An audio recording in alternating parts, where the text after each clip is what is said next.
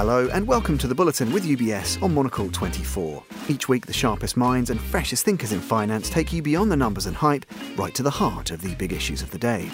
Today we're dipping into a recent report from the U B S Global Wealth Management C I O on currency markets, entitled Shifting Gears from Bearish to Neutral and Preparing for the Bull Case.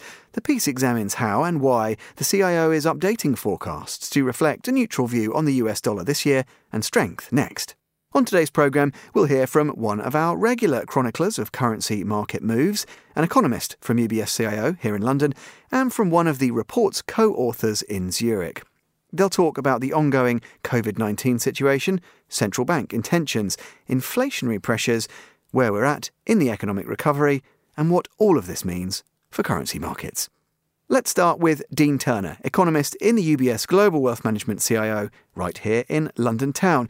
Great to hear from you as ever, Dean. Before we look at what the forecast says, to maybe just get a bit of context on background, bring us kind of up to speed. What's informed the position that we find ourselves in today? Yeah, so over the last few months, um, since since the global economy has been uh, recovering from the worst effects or worst economic effects of the pandemic, there's been a notable shift in stance amongst central banks. Now, not all central banks are moving at the same speed or the same direction in terms of their language at the moment. Part of that is because inflationary pressures, and that's a function of economic growth, is also moving at different speeds. But the net result is that we find ourselves in a position that as we're moving into the second half of this year, we think there's a cohort of central banks that include the Federal Reserve in the United States, the Bank of England, as well as a couple of other central banks that are getting into a bit more of a hawkish mood. So, you know, that doesn't mean they're tightening policy, but they're certainly laying the grounds for tighter policy in the foreseeable future. Against that, we have the Some central banks, and most notably here will be the European Central Bank, which really doesn't see that much inflationary pressures in the Eurozone economy and therefore is likely to keep its policy stance very loose for a very, very long time. And this kind of divergent trend in central bank policy, we think, could have quite big implications for currency markets. Yeah, that's really interesting stuff. And I, I just wanted to ask you a little bit then about looking at uh, central banks. You mentioned there, you know, this sort of hawkish shifts, and there have been, nevertheless, some surprises along the way. I mean, is it fair to say that some of the Fed's moves along that line in, what was it, I guess, meetings in June? Well, were they surprising? I mean, it seemed they, they, it wasn't necessarily, didn't necessarily accord with people's expectations. Yeah, I think that's fair. Um, and we, we've also got to bear in mind that market expectations are always an amalgamation of different views, some extremely hawkish, some some extremely dovish. And I think the thing that's changed over the last few months has been an acknowledgement by central banks that growth or economic growth has been a little bit stronger than initially feared, and especially during the winter lockdowns. It's become quite apparent that households and firms had adapted to restrictions quite well. So, you know, the economic impact that we saw from the most recent uh, lockdowns didn't have anything like the impact on, on economic growth that we saw, say, in, in the summer of last year. So, you know, in kind of level terms, economies are doing a little bit better. And really what we've seen is that central bank, the mood at central banks is really just edging along to reflect that. You know, I would emphasize it, it doesn't mean that we're going to see policy tightened in the next couple of months. But what's going to be important for markets is the language, you know, the rhetoric that's coming from policymakers. And that has already got a bit more hawkish, and that momentum is likely to grow over the next few months or so. Yeah, and, and Dean, I guess it would be remiss of me not to ask about the uncertainty that continues to result from, you know, more aggressive COVID nineteen variants. And, you know, there is, I guess, an expectation of, despite what you've said, you know, slowing economic activity globally because of these more aggressive variants. And there are so many caveats to caveats to caveats, aren't they, which, we, which we're aware of. But, I mean, that is important in terms of this gear shift. I mean, the, the, the report that we're discussing is called Shifting Gears from, from Bearish to Neutral, Preparing for the Bull Case. But how, how much of a caveat does the sort of unknowns about COVID and the variants happening all around the world affect that? Absolutely. Look, you know, there, there's always going to be risks to the outlook, and, you know, there could be something that, you know, we can't foresee. With particular with, with COVID, perhaps we could see the emergence of a variant that does successfully evade vaccines. But given what we know today, even given the rise in the Delta variant across um, most countries, it does still seem that vaccines have been pretty successful in breaking the link between infections and hospitalizations. And moving forward, it's going to be hospitalizations that are key to driving government policy.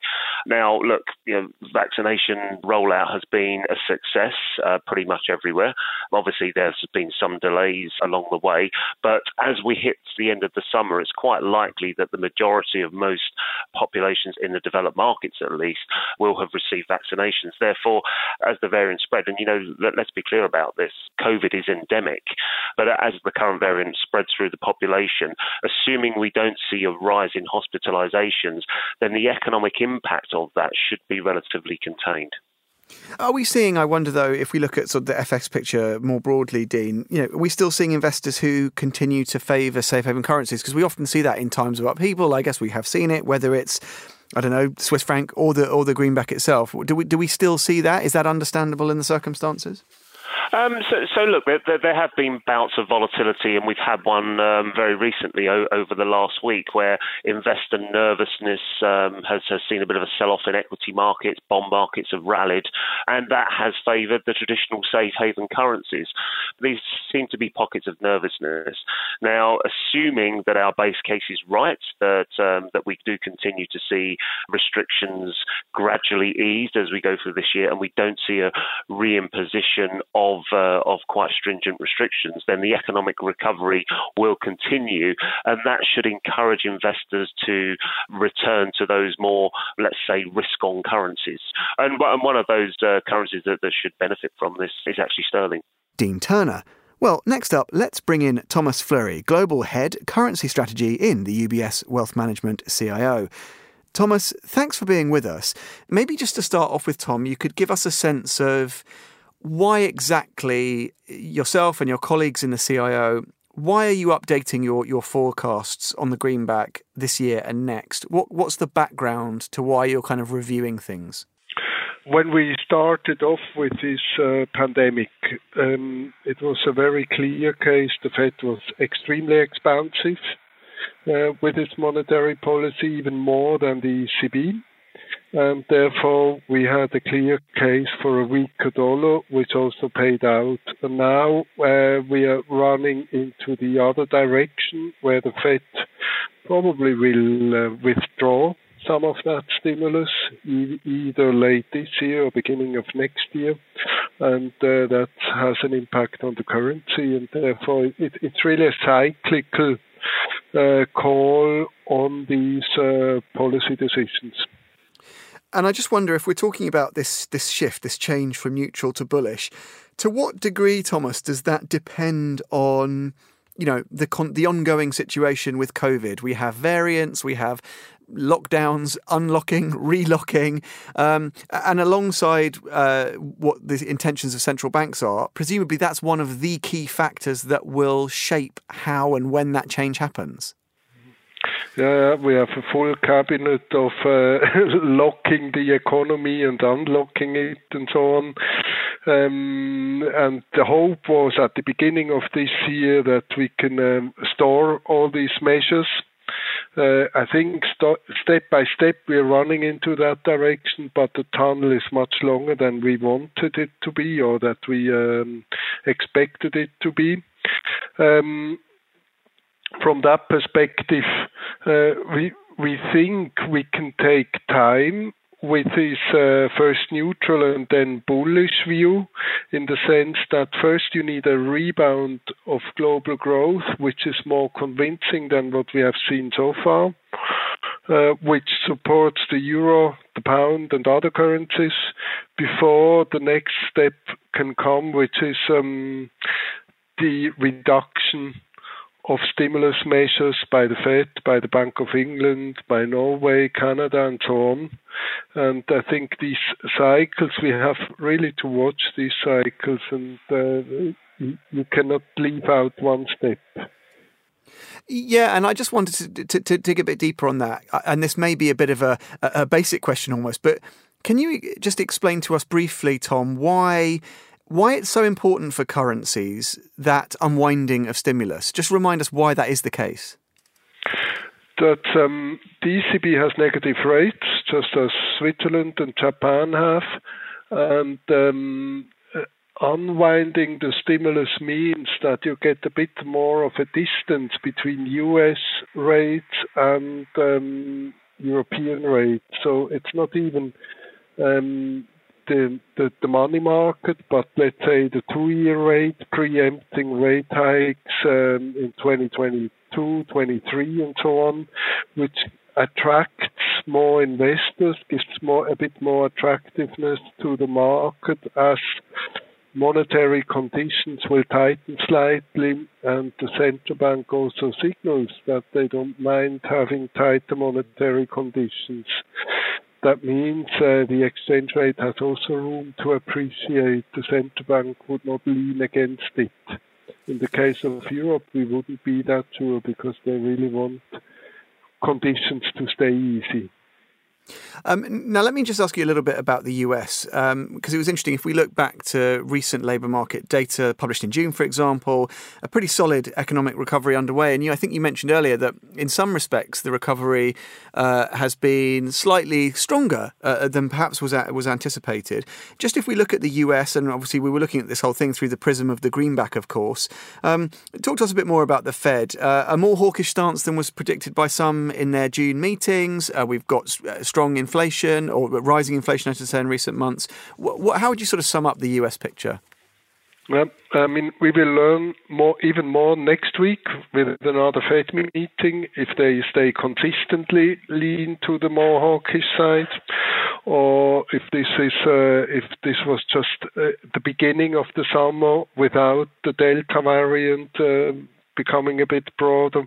But basically in the U S you have a housing market which is, has turned quite hot. So the um, uh, liquidity and low interest rates has um, has had its effect on the housing market. And other than this, you have also the labor market slowly improving.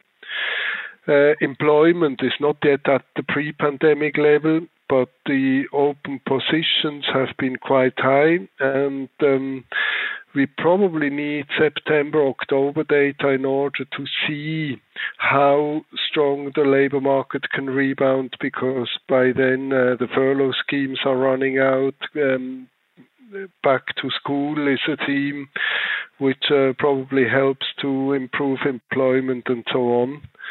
Um, Putting all this together, the Fed might have might see the incentives just to tighten a bit, or to uh, unwind the easing, I would call it. It's not yet tightening. It's really unwinding some of the measures.